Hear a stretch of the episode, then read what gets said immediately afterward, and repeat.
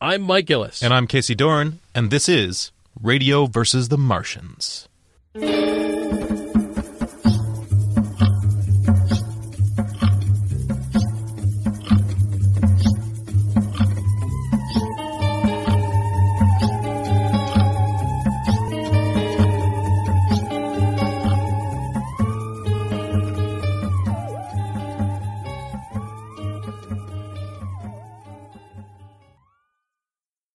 Not my Luke Skywalker. oh, what just happened? I just, you, how can you live your entire life now? You're as an adult, as a grown man, uh, complaining to strangers on the internet that it's not your Luke Skywalker. Let's- it never was your Luke Skywalker. Then yeah. Well, here's here's let, let me tell you, you unless you're writing your Luke Skywalker fan fiction, it never was your Luke Skywalker.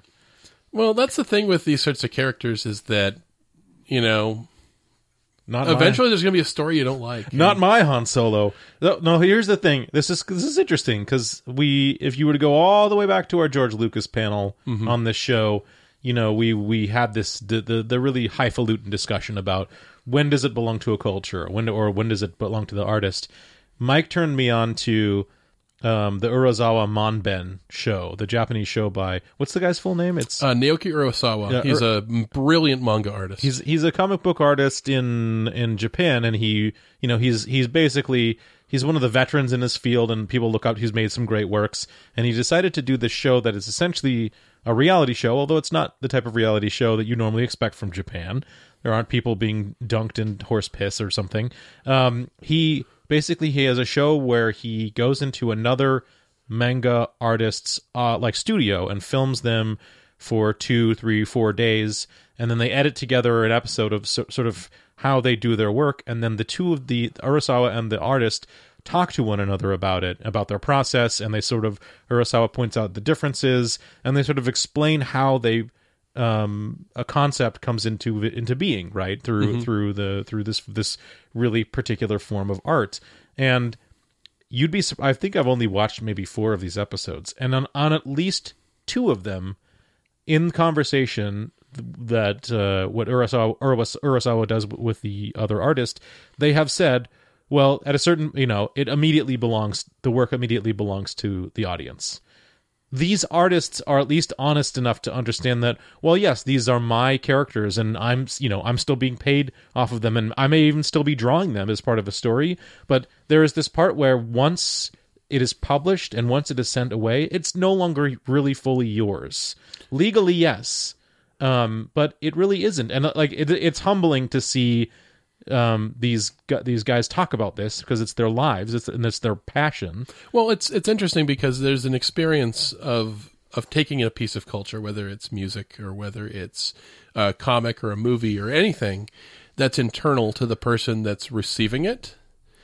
That there's a context, and it's going to be different for every single person because that's the part of it that you bring to it. Like, um, I'm a big fan of a comic book series called Y the Last Man. Uh, it's it's a great series by uh, Pia Guerra is the artist. It's written by Brian K. Vaughan, who's now doing Saga. And uh, at the end of it, there's a scene where a character, a beloved pet, dies. And uh, that last issue came out like a week after I had to put my dog to sleep. And I started bawling reading this because it was frighteningly close. Um, Pia Guerra, the artist, when I told her that gave me a hug at a con. Um, but yeah, I just, I just, all I could think about was just my dog dying and being there with my dog and, you know, saying goodbye to my dog. And I'm just like, ugh. And it's just kind of like my sinuses and my, my eyes just, oh, my tear ducts just open up and just, I'm just a blubbery mess. So that piece of art, art was created with, with the stuff that, um, that Brian K. Vaughan brought to it in the script and the idea, and then it was interpreted through the prism of Pia Guerra's artwork. That she she basically created that, but that's still only half of the work. The other half is when I take it and my context comes into it, so I can't separate that moment in the comic from the death of my dog Einstein, who was a good boy. um, but that's not going to be the experience that other people have reading it. Right. So on one level, that is mine. That experience of taking in that story and shooting it through the context of my own life and my own lived experiences. So for somebody to, to do the Luke Skywalker thing on one level, yeah, that's not what the guy in my head, the the other half of the equation that I filled in to this performance would have done, but it's also out of your hands Yeah. uh, in terms of what the people who own this character are going to do with it. Um, but at the same time, you know, I don't want the fan fiction version of Luke Skywalker to go on. One of the things I'm most impressed with, with the new Star Wars movies, both Force Awakens and Last Jedi, Last Jedi especially, is that it's there's a, a great deal put into this idea of life not working out the way that happily ever after you know projects an image into your brain that marriages don't work that Han Solo and Princess Leia were never going to have a long-term happy marriage that the thing that they ultimately had in common was this shared experience of being in the rebellion. They're two completely different people who may be attracted to each other, but the sort of life that they're comfortable living after that conflict is over, they are not compatible. That she's someone who's going to want to rebuild a government and, and to do something and to be a leader and to be an administrator, and he's essentially a ne'er do well. He's never going to be put in charge of anything other than a small group of rebel commandos because he doesn't want to be, he doesn't want to have an office job and wear a tie. He's just not that guy. Lando is sort of that guy. Lando hmm. can get that job working for Leia and move into the job of being an administrator. He's comfortable doing that.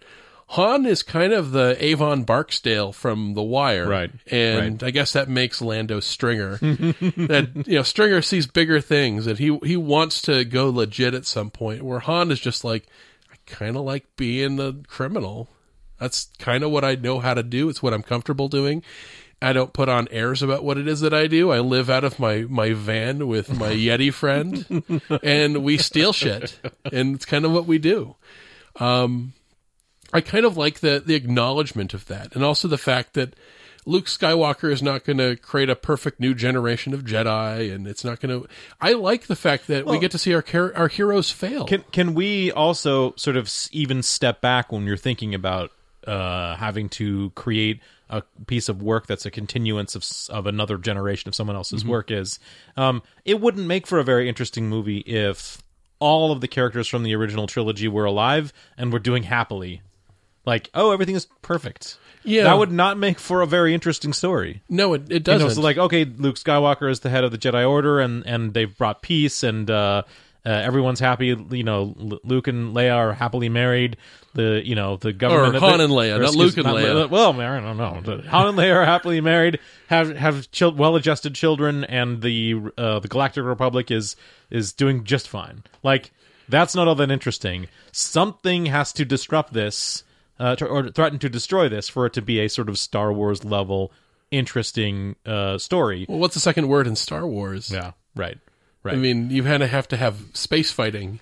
so if, it, if, it, if it weren't going to be blown up in that in a particular way that it was with sort of what J.J. Abrams started with, with um, then it was going to have to be blown up in another way. So all of your characters are going to have to be brought to their knees in some one way or another. You know, Yeah, I also love how in The Last Jedi there's this theme um, that permeates the entire movie about not being able to live up to expectations. Yeah. Um, we see that I think most in Luke, and and I think that that exists on a meta level as well. Like you're trying to make a Star Wars movie, it can't it can't be, you know, what people expect it. Yeah. It just can't. And so that being able to take that realization and put that into the story, I thought was really clever.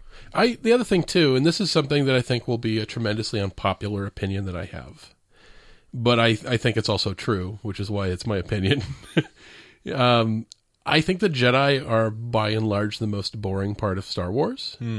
That Luke and Rey are interesting as characters in their struggle to become this thing, but the minute they become and master this ability to be this powerful Zen samurai wizard monk who uh, have complete control over their emotions and never get upset, and everything is easy for them, they suddenly become much less interesting characters. That Luke, the aspiring Jedi, is so much more interesting than Luke, the perfect Jedi Master.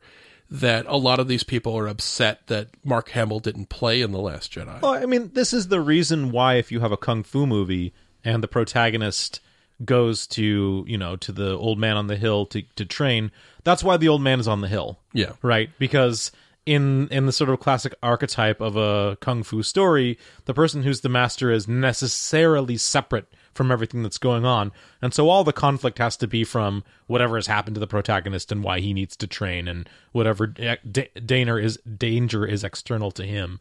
Um, like so, it wouldn't. It doesn't like even the trope that they're trying to roll with. It doesn't make sense for uh, any character that has to be in conflict to be like that perfect serene uh, serene Jedi character.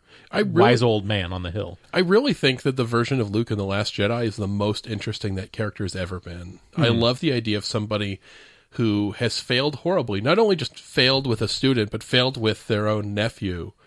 And it created a crisis of faith in them that made them think that the thing that they had been fighting for their whole life was a stupid cause and that it's ultimately harmful, that they don't want to be a Jedi, that the Jedi are ultimately they are responsible for so many awful things and when you look at the prequels they kind of are the the stealth bad guys mm-hmm. of that series they're not good people and they're assholes and Well, I mean, the whole thing, the legacy of the, they said, the legacy of the Jedi is failure. At their peak, they caused the fall of the Republic and the rise of the Empire, right?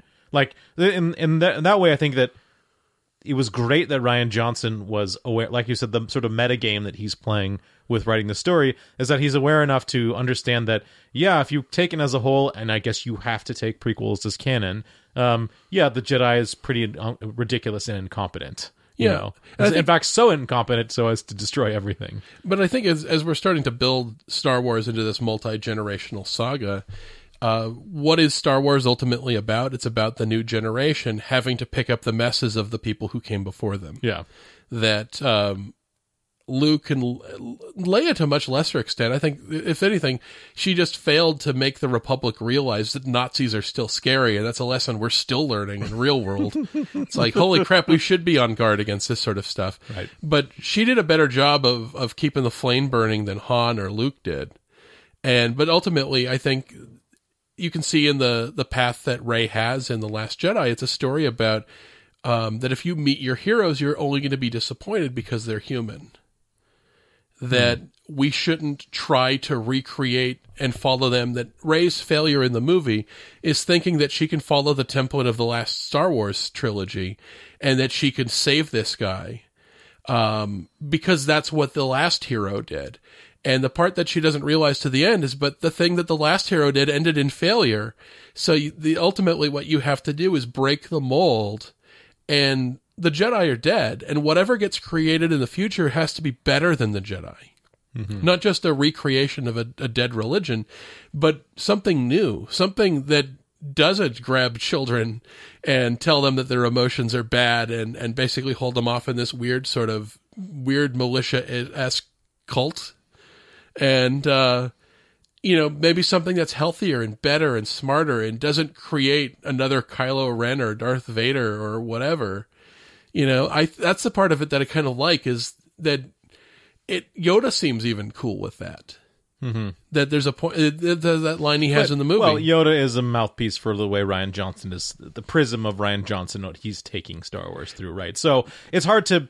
It really is difficult because uh, it really is difficult to sort of cast a larger trail of what's going to happen, project forward of what's going to happen, because really this was.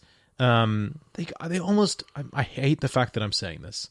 It almost would have made more sense for this this sort of uh, sequel trilogy to have been just the work of one filmmaker. If they've just given J.J. Abrams all the way through and let Rian Johnson do his other. I love what Rian Johnson is doing. Uh, no, though. I agree with you. I agree with you. However, but there will be this difficult thing to for uh, J.J. Abrams to sort of navigate for the for episode nine because he will now have to reconcile sort of his ability to just do the sort of milk toast soft reboot retelling of the same story with what Rian Johnson tried to basically s- s- put a stick of dynamite in and let and explode. I hadn't I hadn't realized um, that it was two different directors. I thought, Yeah. like, oh, this is brilliant.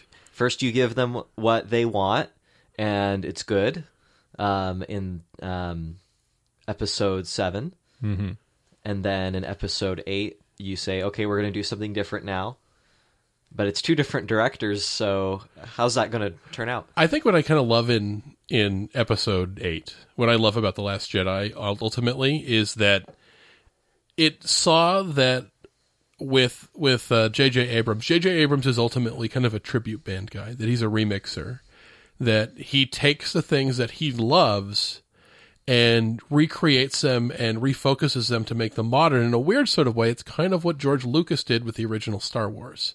That he took these Kurosawa uh, samurai films and he took these Flash Gordon serials, things that he loved, and he created a different thing out of them. He created this new updated version of that. And he says, okay, this is like a Flash Gordon serial, but it's built for the 70s rather than built for like the 40s and 50s, and it's expensive this time.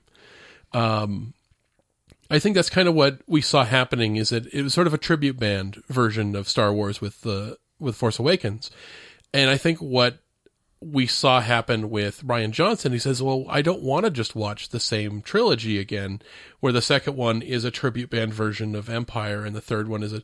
So he did a couple things to intentionally break the toys and then cauterize the wound, so that whoever comes next can't do the new Return of the Jedi. Yeah. So he said, "Well, what if I get that throne room scene out of the way and I have it go in a totally different direction?" And uh, one of my my unpopular views that I think now is, I hope they never explain who Supreme Leader Snoke was. I hope they that I think the, the the twist reveal of the most interesting bad guy being the lead bad guy rather than the the evil wizard in a chair is so cool. I love that scene where it ta- it also flips Rey's expectations on its head. That Rey thinks she's going up there to be in the last act of Return of the Jedi, and that uh, this guy is going to save her and and kill the monster, and they're going to be friends now. And the movie tricks you for a little time into thinking that's going to happen. But then you realize this is not Kylo Ren turning to the light side. This is Kylo Ren orchestrating orchestrating a coup a bloody coup to take power because what is the thing in Empire Strikes Back that um, that Darth Vader wants from Luke? Join me and we'll overthrow that guy. This is a guy who did it. He succeeded in a way that Darth Vader didn't, and even the destruction of his helmet is him basically going, "Fuck that! I'm not a Darth Vader cosplayer anymore. I'm better." Um, the difference is, is he got Rey to help him, but she didn't realize she was helping him orchestrate a coup. She thought that this is his turn to the light side. And I kind of love that. I love that scene right after that really cool lightsaber battle where she realizes this isn't what she thought it was. And she's kind of begging him, just don't do this. Don't do this, Ben. Don't do this.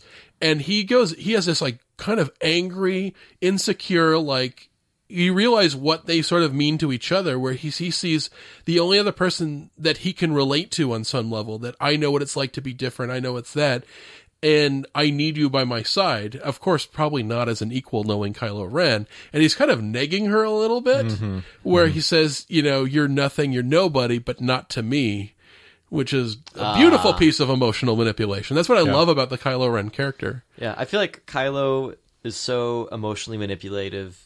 He manipulates the audience too. He's got me in the first one. He had me thinking that um, he was gonna switch to light and join Han Solo, and then in the second one, I thought maybe there's a possibility again. And I'm just wondering, are they going to keep giving him chances? I feel like he's gotten his chances. I think he you got need his to chance. stop. You need- I, I, I mean, I chalk that up to just Adam Driver doing really well with being able to insert that kind of subtext into his character. Like, at first, I was like, Adam Driver is such a goofy. He's such an Adam Driver looking guy. Adam Drivering all over the place. He's such a goofy fuck.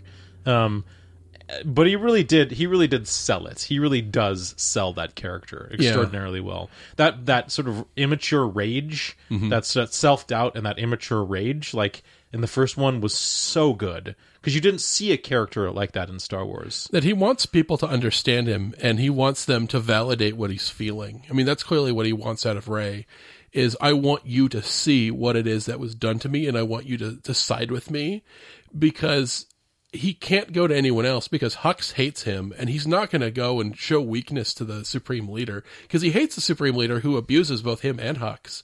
And he's, he just, he kind of, he resents this person who, in a lot of ways, it's like Luke was a better teacher to him. I'm pretty sure Luke wasn't throwing him around and threatening him all the time. So it's sort of like I sided with this guy to get out from under Luke, and I hate him and I resent him. And maybe this is that whole evil dark Jedi thing, where you're ultimately expected to kill the your teacher. Um, but I kind of love that. There's that sense of of like you mentioned, that immature rage that he's so angry about the situation he's in, and he just lashes out at the world, and it's it's not it's like Darth Vader always keeps his cool. That he he never betrays his emotion. He never allows himself to look silly. And what I love about Kylo Ren is those moments come out and he responds to them with more anger.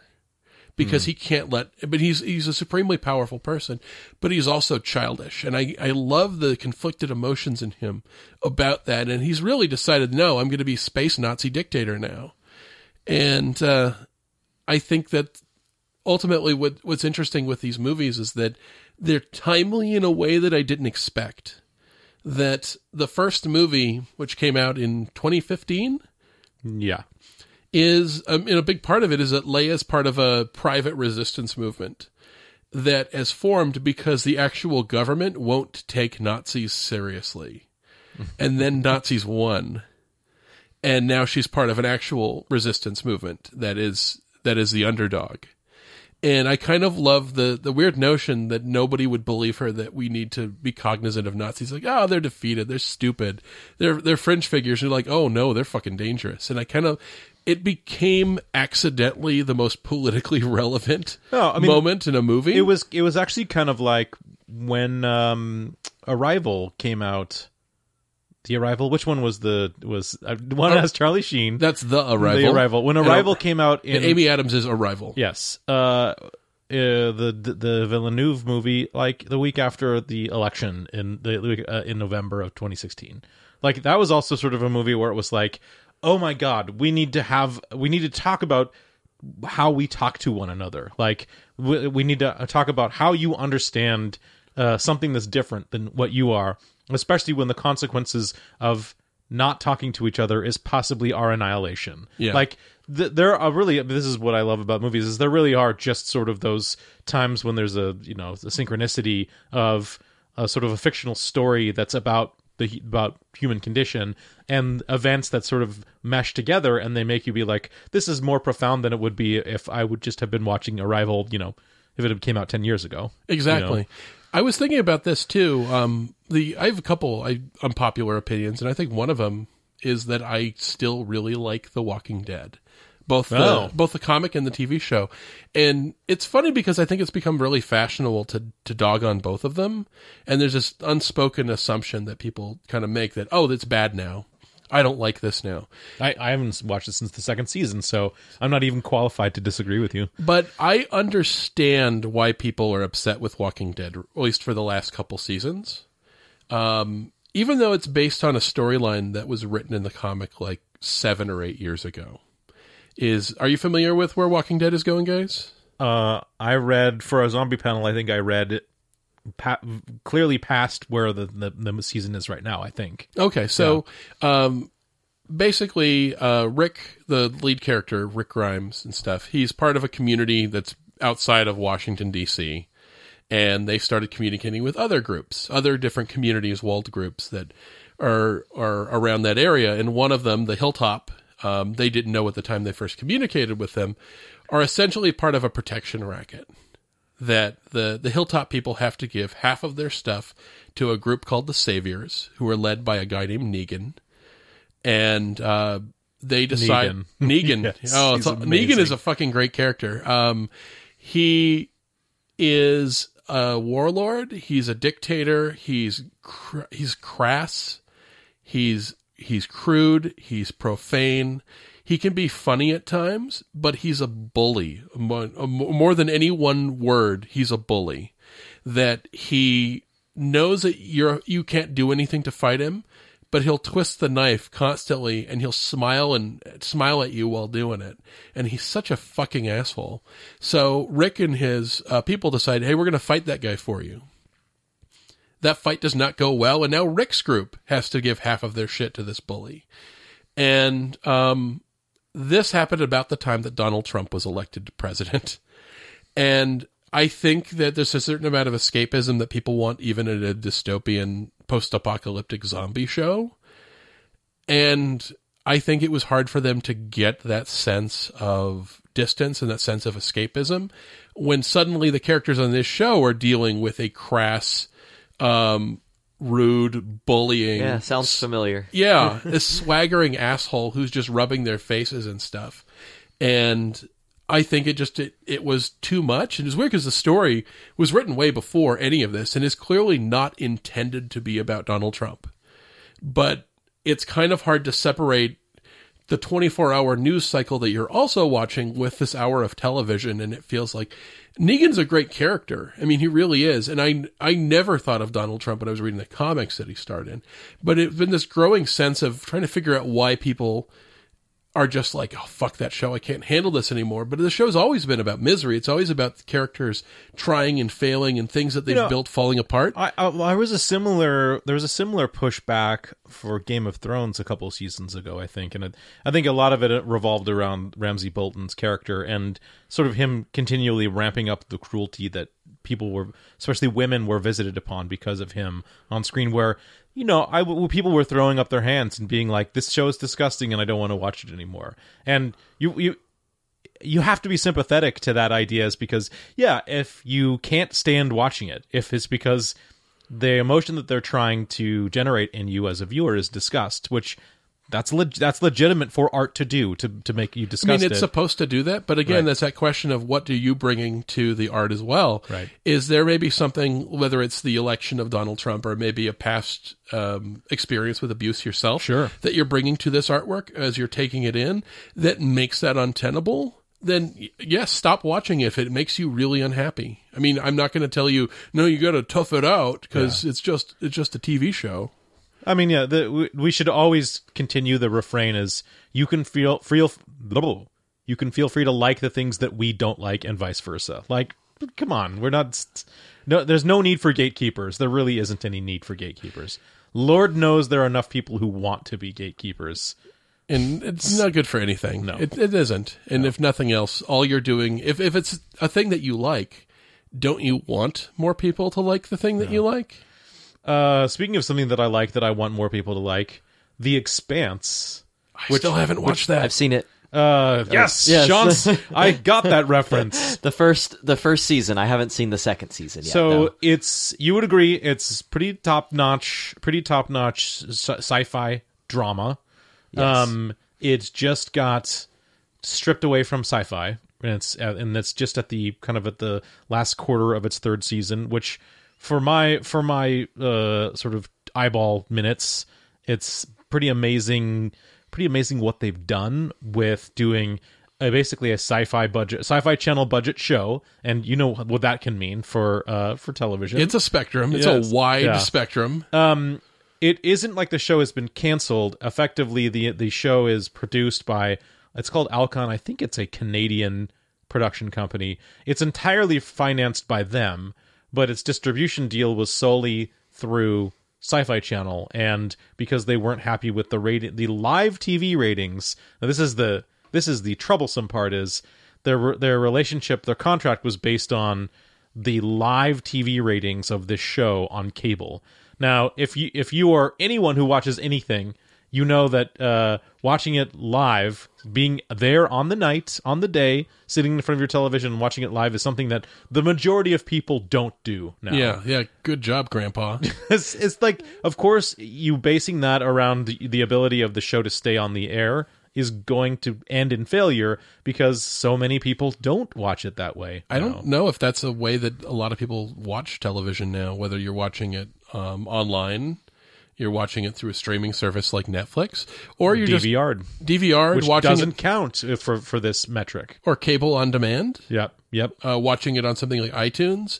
These are all ways that people watch something. The idea of of watching a broadcast as it first goes out for a television show is such a strange thing now that I almost never do. And I imagine that aside from news programming and sports programming, there aren't a lot of people that that watch things live anymore. Well, I mean, and I don't know if you either of you are aware of the actual way in which they measure live viewership, which is essentially surveys.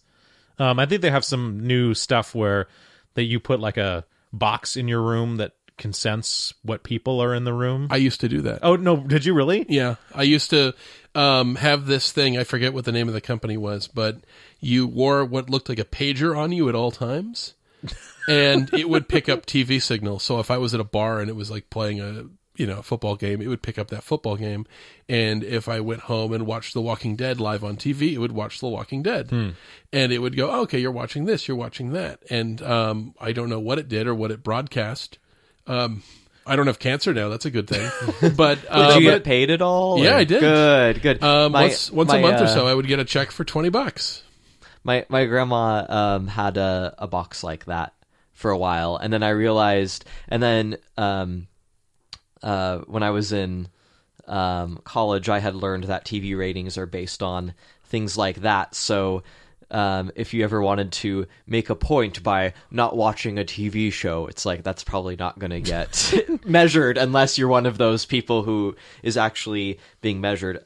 And the thing about basing that type of show um, on ratings on live TV, it doesn't make sense because that is the exact type of show that you want to settle down and watch a few episodes at one time. Of course. That's like that story driven science fiction, all the all the elements of that show it's not the sort of thing I would put on my schedule and like, okay, I've got to see this next episode. It's like, no, I, I want to plan There- it out. There isn't any show that I have to that I bother to schedule. I mean, I don't. I probably don't live the the the typical life of people who are listening to this podcast. So having small children, like I just there's no way that I can say, listen, on Wednesday night at eight thirty, I'm going. I mean, if I had cable, which I don't. On Wednesday night at eight thirty, I'm gonna sit down and watch Channel Eight or whatever. It's not happening. It Yeah. just won't happen. I d- Everything that I watch is like at four thirty in the morning on a weekday. Like that's the only time I can watch anything. So I will. I would never be included in the group where it would matter for for live viewership for anything on television. Yeah, you also have to understand that every show is different. That, like again, men- mentioning that Monday Night Football was probably watched through the standard ratings thing because you know that's something that's happening right now, and you want to watch it while it's happening right now. You want to be the first person to know because the minute that's over, you're just in spoiler avoidance, of avoidance mode. And sports is one of those things that people are going to want to watch, and they're going to want to know who won and what the score is, but they want the experience of not knowing. It's also the sort of thing where its value diminishes immediately after it's been watched. Yes. So like yes, there probably will be people who will go back and well, oh, I do want to watch the Super Bowl where, you know, the Seahawks won or whatever. People might want to do that, but the problem is is that for the dozens of football games and for the hundreds of baseball games, no one's going to pay to go rewatch an entire baseball game a year after or 2 No. years after. What they're gonna do- Diminishing returns are immediate with sporting events. what they're going to do is they're going to watch a highlight reel. They're Yep. going to watch. They're going to want to watch that play. They're going to want to watch that end of the game. They're going to want to watch that moment. They're not going to watch all three hours. That somebody wants to watch that part of that Super Bowl from like 1987. They're not going to want to watch the entire four-hour broadcast again with the commercials for things that don't exist anymore. so it's it's crazy. But again, we have to sort of realize that TV shows, actually media, not even just TV shows, but all of media is different now. And that using these antiquated models just isn't going to work. We've talked a couple times on other shows about comic books and that Yeah. the the model of only basing uh, sales off of the idea of monthly floppy issue sales is a mistake because there are things that don't really work in that model. there are comic books that really sell in trade only. So instead of punishing them for not having the sort of fan base that goes every Wednesday to a comic shop, why not make some adjustments and go, okay, well, it doesn't sell really well there, but it sells really well in trades. It sells really well when we put it in uh, Scholastic. So you make adjustments for each of these things that the expanse is not going to be like Monday Night Football.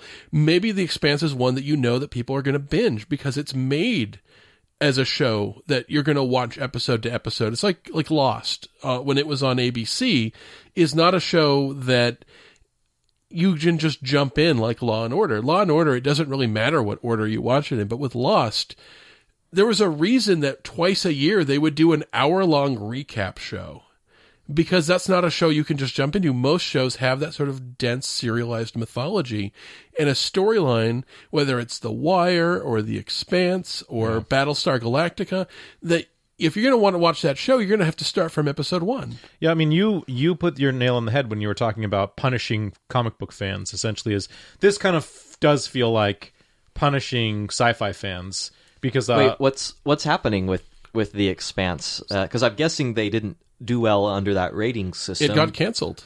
no. It got can- Yes. it got canceled. Okay, sorry, I didn't. I didn't press it that because it's been all Oh. over. There's been a big social media campaign to try to save it, and they want to shop it out to Hulu and Netflix and Amazon. And I bet you whatnot. there's someone's going to pick it up. We live in a show, uh, an age I mean, now. you say that, you say that, but like, it's not as if Netflix and Amazon haven't already like think about all the shit that they've already like billions of dollars already earmarked for other things that are happening. So.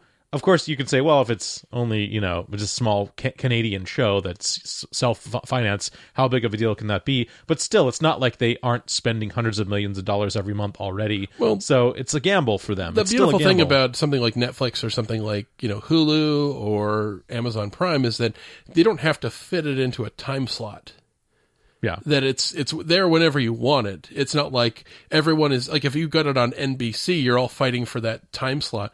You have something like say um, Brooklyn Nine Nine, which was just canceled and rescued Mm-hmm. within the course of like three days, or even that awful show that uh, apparently Tim Allen has been doing.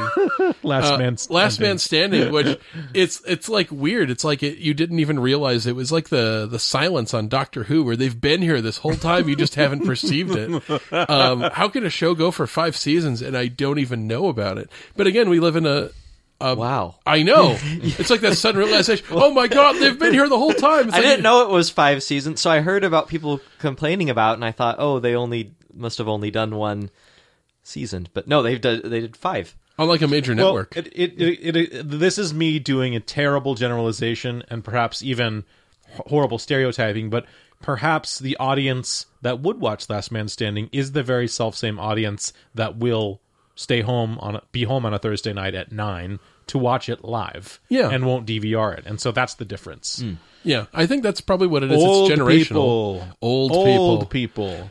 Which do not uh, downplay that audience for for people. No, I mean Um, it's. I it's mean, the, it's it is the cash cow demographic for live television. It just is. yes, But the I guess you can say anything from Gen X to millennials. We're kind of in the weird crux between those two. But uh, we're a generation. We're neither human nor Vulcan, therefore we don't have the right to exist. Yeah, we are. Yeah. We're kind of we're kind of neither one. But I guess the younger generations are people that generally don't schedule broadcast TV time unless it's for a sporting event. Uh, even with news, they just turn it on and what's on, what's on. You know, they just have their they pick their poison based on you know, oh, cable TV's on. This is my political bent. This is a channel I watch. But they people don't do what I at the last time I did that for a TV show was Lost, where I would get a night off from work. I'd make sure that I had Wednesdays or Tuesdays or whatever Lost was on. I got that night off from work so that I could watch Lost when it went off.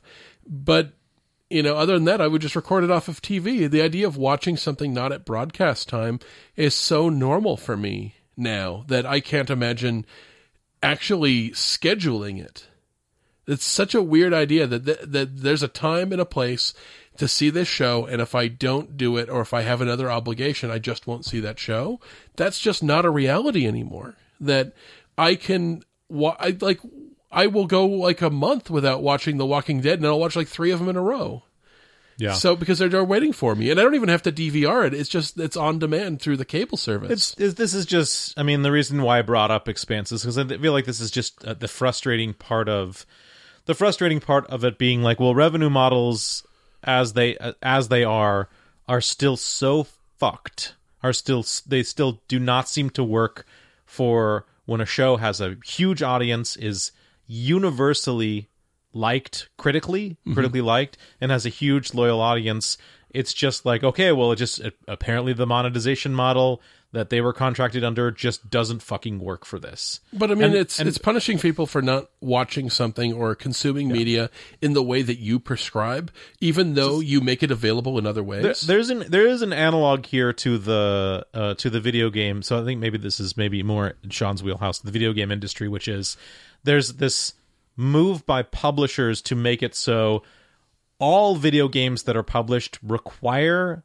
an online connection to work oh. to play a game. Now consider the not the the the most frequent case against this would be like, well, what if I my internet connection is down, or if I'm in I'm somewhere where I don't have Wi-Fi, I would still like to be able to play X game or something like that.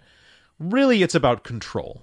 It's about being able to say it's about being able to say, oh, if we want to patch something out that we don't like, we're going to force you to patch uh, force you to patch this if you don't want to. It ostensibly it's done under the guise of anti-piracy, but it really is about we want to be able to control it. So say they want to change the game, so they monetize something, they make micro microtransactions because they realize that they need to. They want to be able to have control over doing that. They want to be able to restrict your ability to say, no, this is the game that I want to play right now. I want to be able to choose. Uh, they don't want you to have the choice to be able to say, no, I don't want that. I don't want you to change it in that way.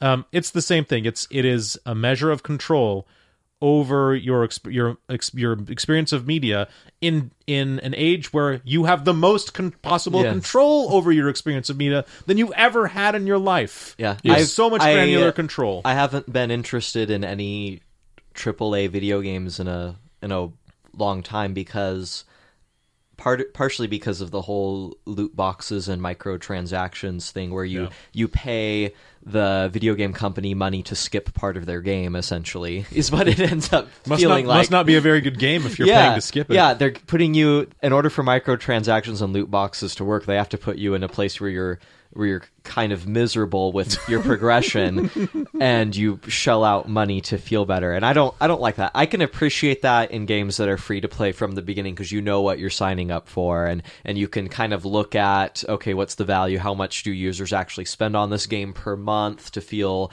like a normal player and you can map that out whatever but i just don't get paying 60 No. bucks for a game The- to then the- the pay cra- them more money No, the crazier part about that is is when you have something like Overwatch, which I don't play but is incredibly popular, um, where you can say Overwatch is a great game, is a well-made game. It's one of those types of things that people will probably, if, as long as there's compatible computers and, and an internet that runs, people will probably play it for 50 years.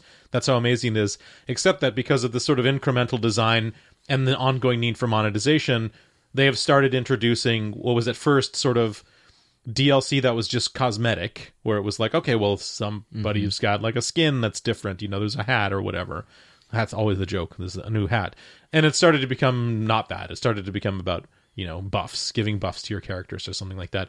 Eventually, the if you can find a way to monetize the experience down to where uh, people are abandoning it because there are people that are abusing it who have more There- money. there's a you know. company who has patented i forget which company it is but it's one of the major players they have patented a way to do microtransactions where you can pay them money to try to match you up with a team that you'll win against oh wow, like that's an actual thing it's another version of pay to win. yeah, yeah it's a, it's more literal now Yeah. but yes and yeah Isn't that just the thing with like Dick Cheney would go hunting and they would just shake a pheasant out of a box and he'd shoot it? It's don't- like I want the experience of thinking I've done something, but I want it to actually be so easy that it's stupid. Yeah. So what I'm wondering is, with the Expanse, what's the issue? Like, who wasn't who wasn't making money? Was it the was it the creators? Was it the station? Syfy? Was it? I think everybody? it was probably contractual. I think they their agreement with Alcon, and I'm I'm paraphrasing, I'm para remembering here, is that they probably didn't have the viewership, the live viewership that they that they thought they were going to have, and therefore the contract ended because they weren't able to m- match that. And you know, ultimately, I think I watched I think I watched the first season three times through, and two of the two of those was on Amazon streaming because it was on the Amazon Prime or whatever. And like, if that doesn't, if that didn't count, that Yeah. sucks. That It sucks. It should count because obviously people want your product, and it should count as a How, sale. how does Syfy make make money though? From because I saw it on Amazon as well. Um, Well, I mean, obviously they get a cut from Amazon, even though it's free for a subscription model. They get there's there's got to be some revenue that every view goes back to them in terms of money, and I'm sure then they split yeah. that money back with the people who own it. But I mean, Syfy no, probably makes most of their money on advertising yeah, yeah, because there's still a cap- first and foremost a cable network. I mean, you So- can you can do the thing where you're paying like Amazon Prime costs money, uh, Netflix costs money, uh, so you don't put ads on it. But when I watch things on demand on my cable service, I still watch ads in the spaces where people true. would have ads.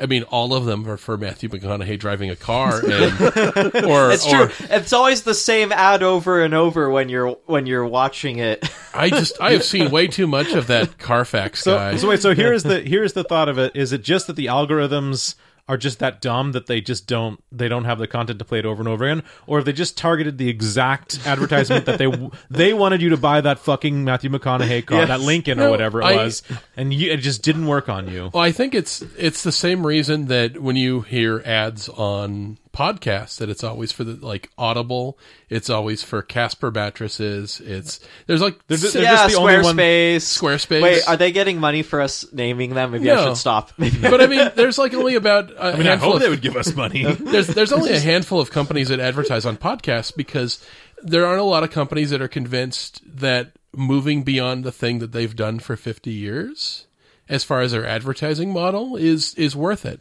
Are you saying that on the time shifted DVR or on demand stuff, there's only a small number of companies who are convinced Yeah. that advertising is it because it is it because of the skipping bit? Is it because you can? I think some of them you can skip I think you can but you can fast forward. By the Um, way, that reminds me. but I the need thing- to talk about my socks. No, I'm just kidding. Oh, oh! I've heard that one. Are they Bombas socks?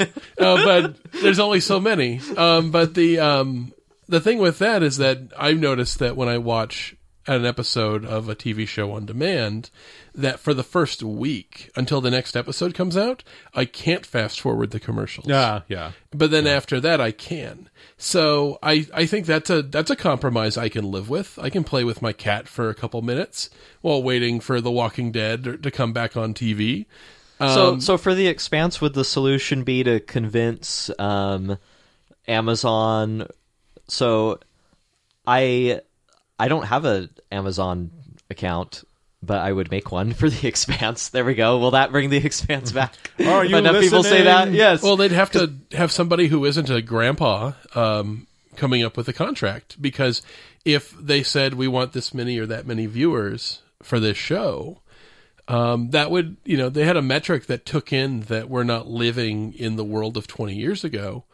Um, as far as how to tabulate how, how popular can they not have that metric though? That's what i, I mean it, it yes it's difficult when it's a person in their trailer that is 40 miles away from savannah georgia l- watching over bunny ears. Yes that's difficult. It is not difficult when you are every time you hit the button you're asking amazon servers play me this once.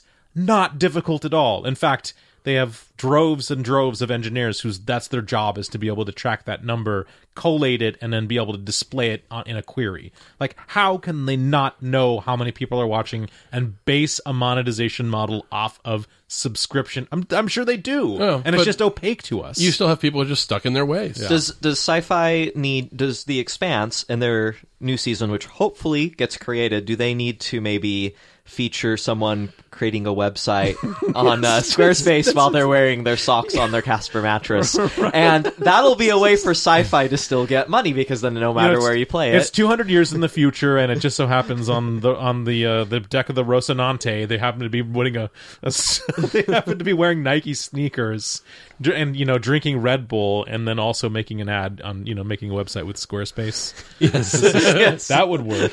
I, I think that's a lot of it too. Is why the why do there so few companies that you hear over and over again on podcasts? Because I think somebody's like, "Fuck it, I'm going to be the one that gets in there first. and they I, I don't know how well they're doing by these ads. I hope they're doing really well because I want podcasters to do well. I want podcasts to grow, and I think they are growing. It's hard to tell how much because there isn't a standard way to uh, to know how much this or that show is getting downloaded. I mean, I ju- mean, just a reminder for uh, we don't advertise on this show. We are entirely Patreon funded. So if you guys want to throw us money, throw us more money if you already are.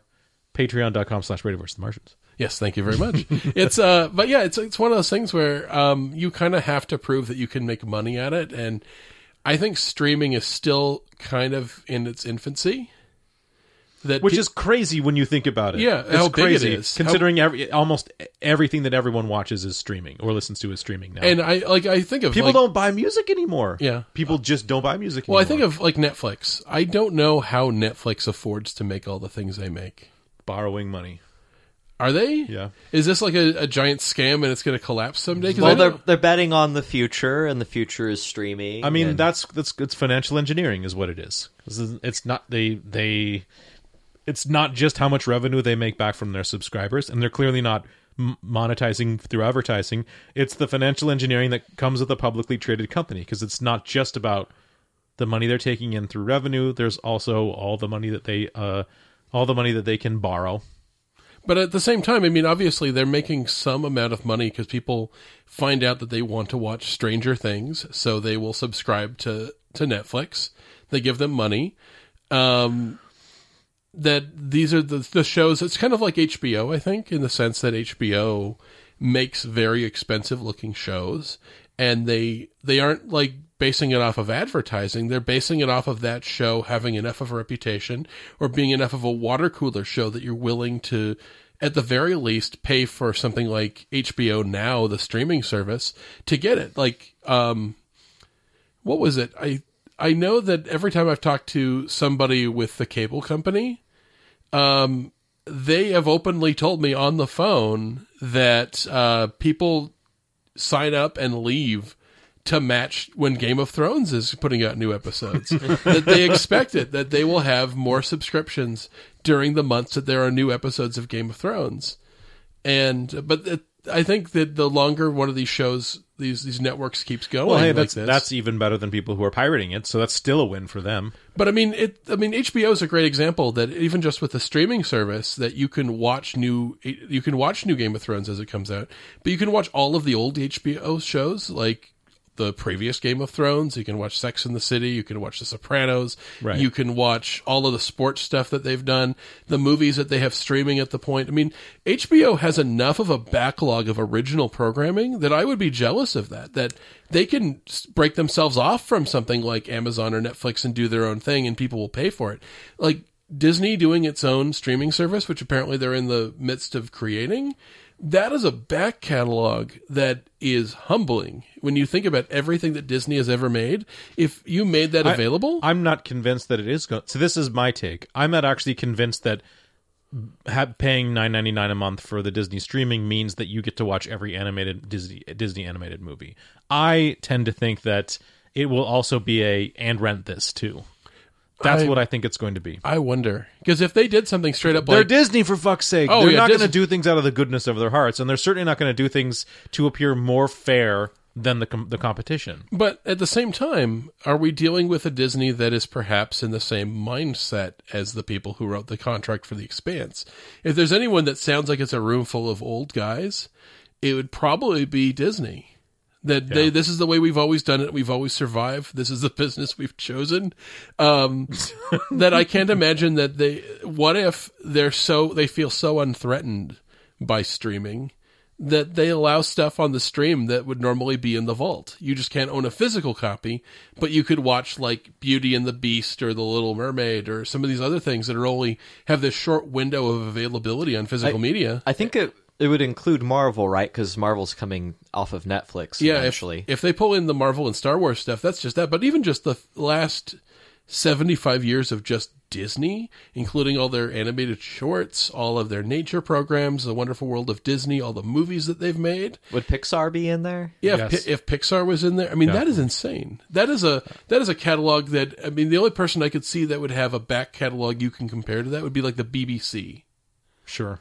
I've uh, I've considered um, actually signing up for The Simpsons streaming, which is just The Simpsons, because I haven't seen it and I feel like I've missed out on a lot of cultural when, references. When you have thirty years of thirty years of a show, I think that almost be able to warrant its own its uh, its own sort of thing. And uh, You probably I have to buy a separate server for just The Simpsons. right, right. That is a lot of programming. I don't know. I, um, as just to, this is the last thing I'll say about it is, I cannot believe that the idea of what Disney will eventually do with their streaming service is just put their entire catalog up. So it's either what I, a what I think is more likely, which is some things that are in their vault will be available on streaming. You know, uh, the Great Mouse Caper will be available, and Black Cauldron will be available. But uh, if you if you want to watch like Little Mermaid or whatever, it's two ninety nine for HD and three ninety nine or three ninety nine for HD or whatever there's another one which is that there is that there will be a rotating window and it's just some things will be available on streaming for six months and then they'll go off which is also likely i just can't like they are the masters of wanting to lock everything up under lock and key that they can so they can make revenue off forever and never let go of it so i can't imagine that they're going to play with the same terms as netflix is i just can't Yeah. Well, Netflix is a different animal because it's a it's a one overarching company that is just a venue for all of these smaller companies. So like Okja and Walk In and uh, you know House of Cards are not made by the same people. no They're not owned by the same company, but Netflix is just the company they signed a contract with to be their network. But the assumption is is that every Netflix original show and movie now will be available in perpetuity. I think that's the assumption. Yeah.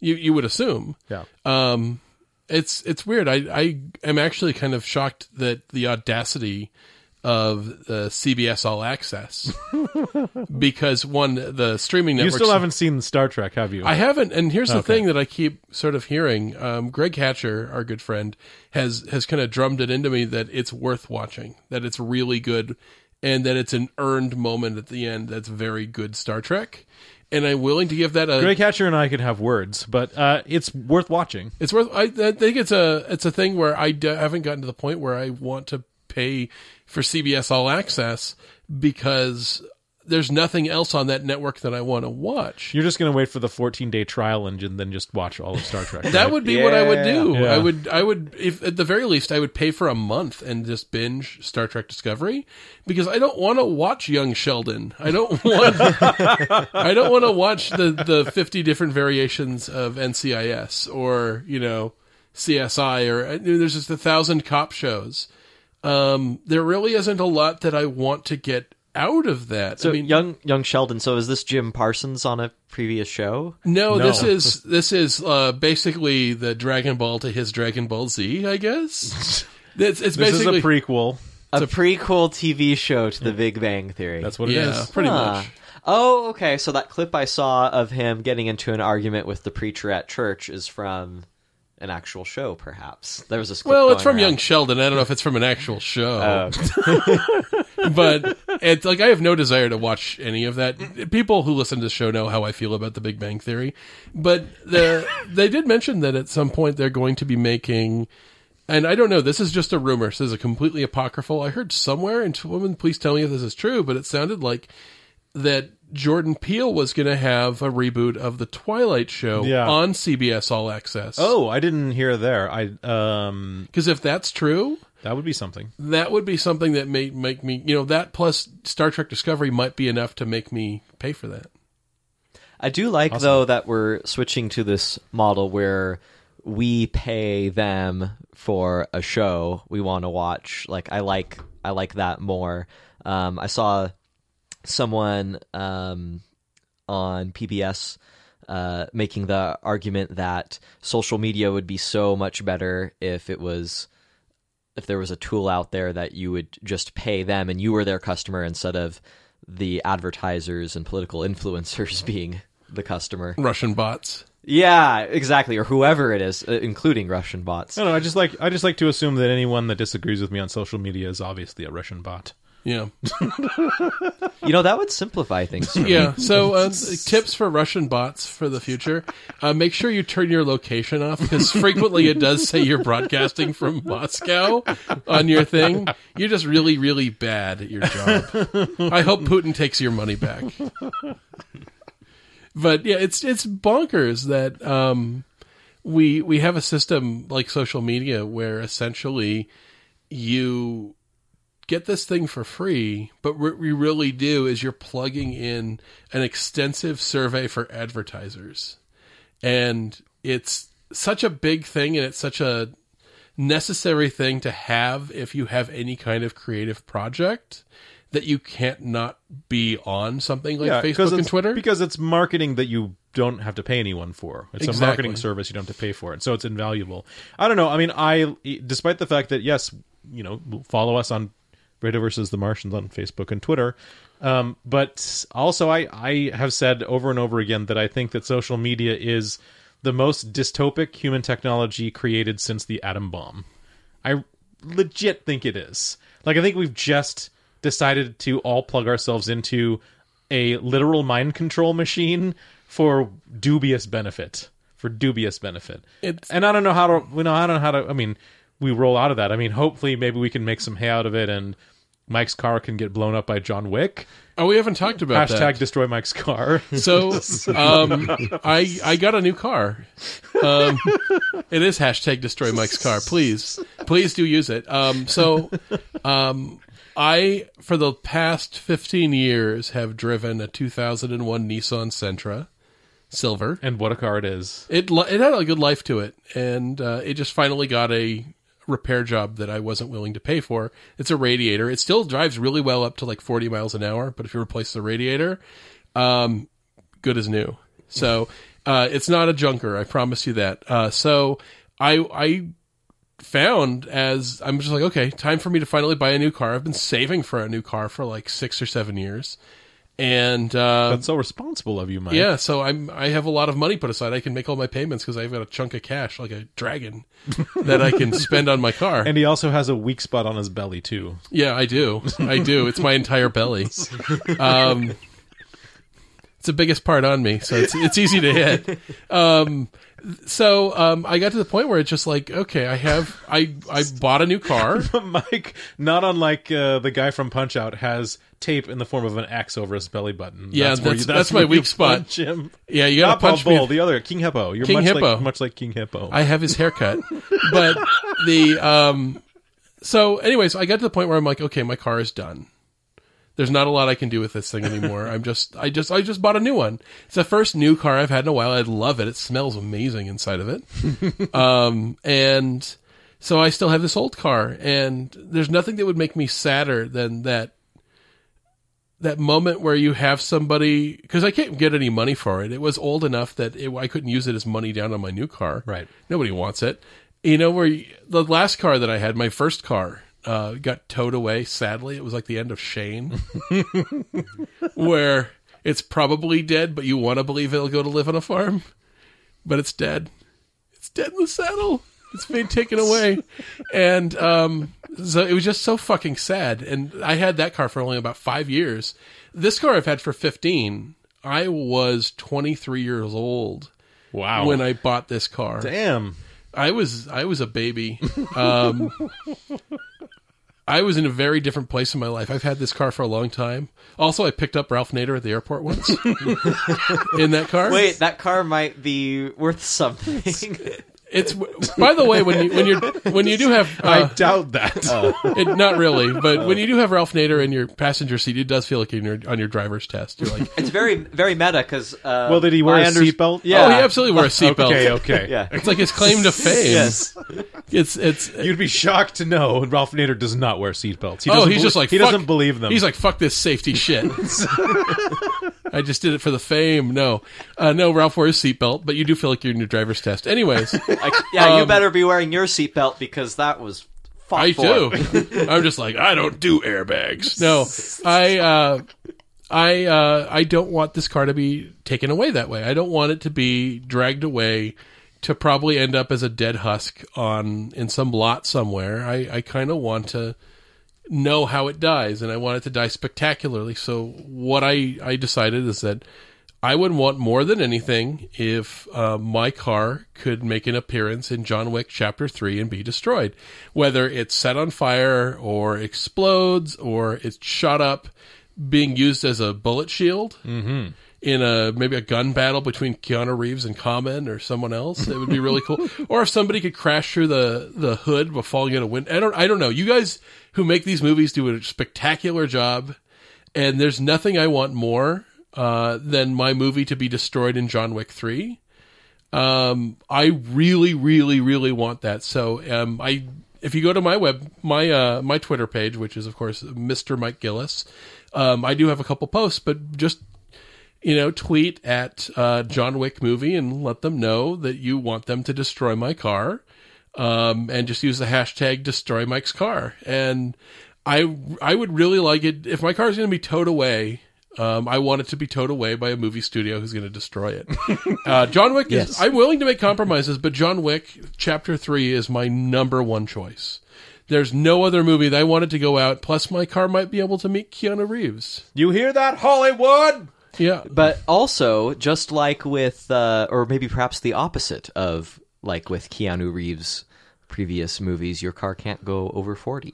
yeah. it's, it's like Or, reverse speed. or it will blow up. Yes, yes, no doubt.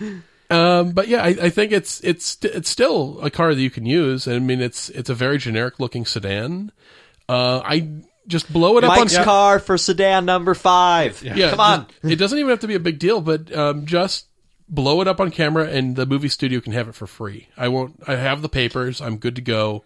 Uh, let's do this. I don't know how much interest I can get it, but just hashtag destroy Mike's car, uh, Mr. Mike Gillis, and just tweet it. Uh, uh, John Wick movie. We, we can make this happen. I hope it's so. not impossible. because you know if if nothing else if um if this doesn't work out i'd be willing to compromise and have it get turned into something on a mad max movie they could do something with my car and blow it up um you could do something uh, maybe dominic toretto can crash into it You can always, you the know, hulk can throw it there are, you know, there's directors who love to use explosions. yeah And we could start contacting them if, if everything else falls through. movies are expensive and this is one car you don't have to pay for You know, uh, if we have any listener who is particularly good at 3D modeling, at the very least, we could have someone make a very high, highly detailed 3D model and texture of your car, and we can just email your uh, your special effects department, and then you could just add it in, uh, add it on in there. Oh. But if it was if it was a digital destruction, would it still be fun? Would it i still want be i want it? the actual car to be destroyed Wait, what if this I'll became... destroy your car for you, What if Mike. your car became like the Wilhelm scream? like, it's just got to explode in every movie.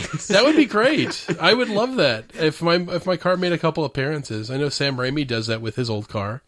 Um, it's you know you, you didn't notice that the car from Evil Dead is also Uncle Ben's car in the Oh, first is? Spider-Man movie. Hmm. It's that same yellow Oldsmobile that appears everywhere. It's it's just a coincidence that it's named after the rice guy. I think so. Just a coincidence. I think it's just a coincidence. Wait, is the box of rice always yellow? Oh, is the box of rice always yellow too? I don't think so. Oh. I don't know. But his name's Uncle Ben. Radio vs. the Martians is hosted by Mike Gillis and Casey Doran. This podcast is recorded in beautiful Valverde in Seattle, Washington. Our chief engineer is Casey Doran, and our editor is Mike Gillis.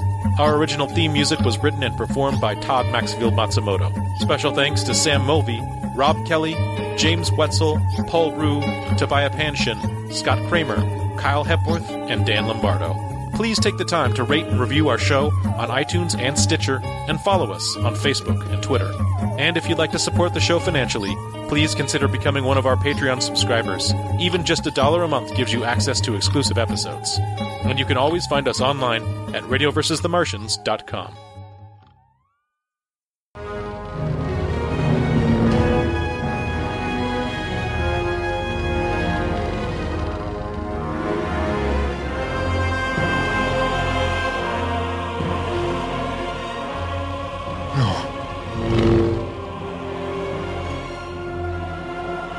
See you around.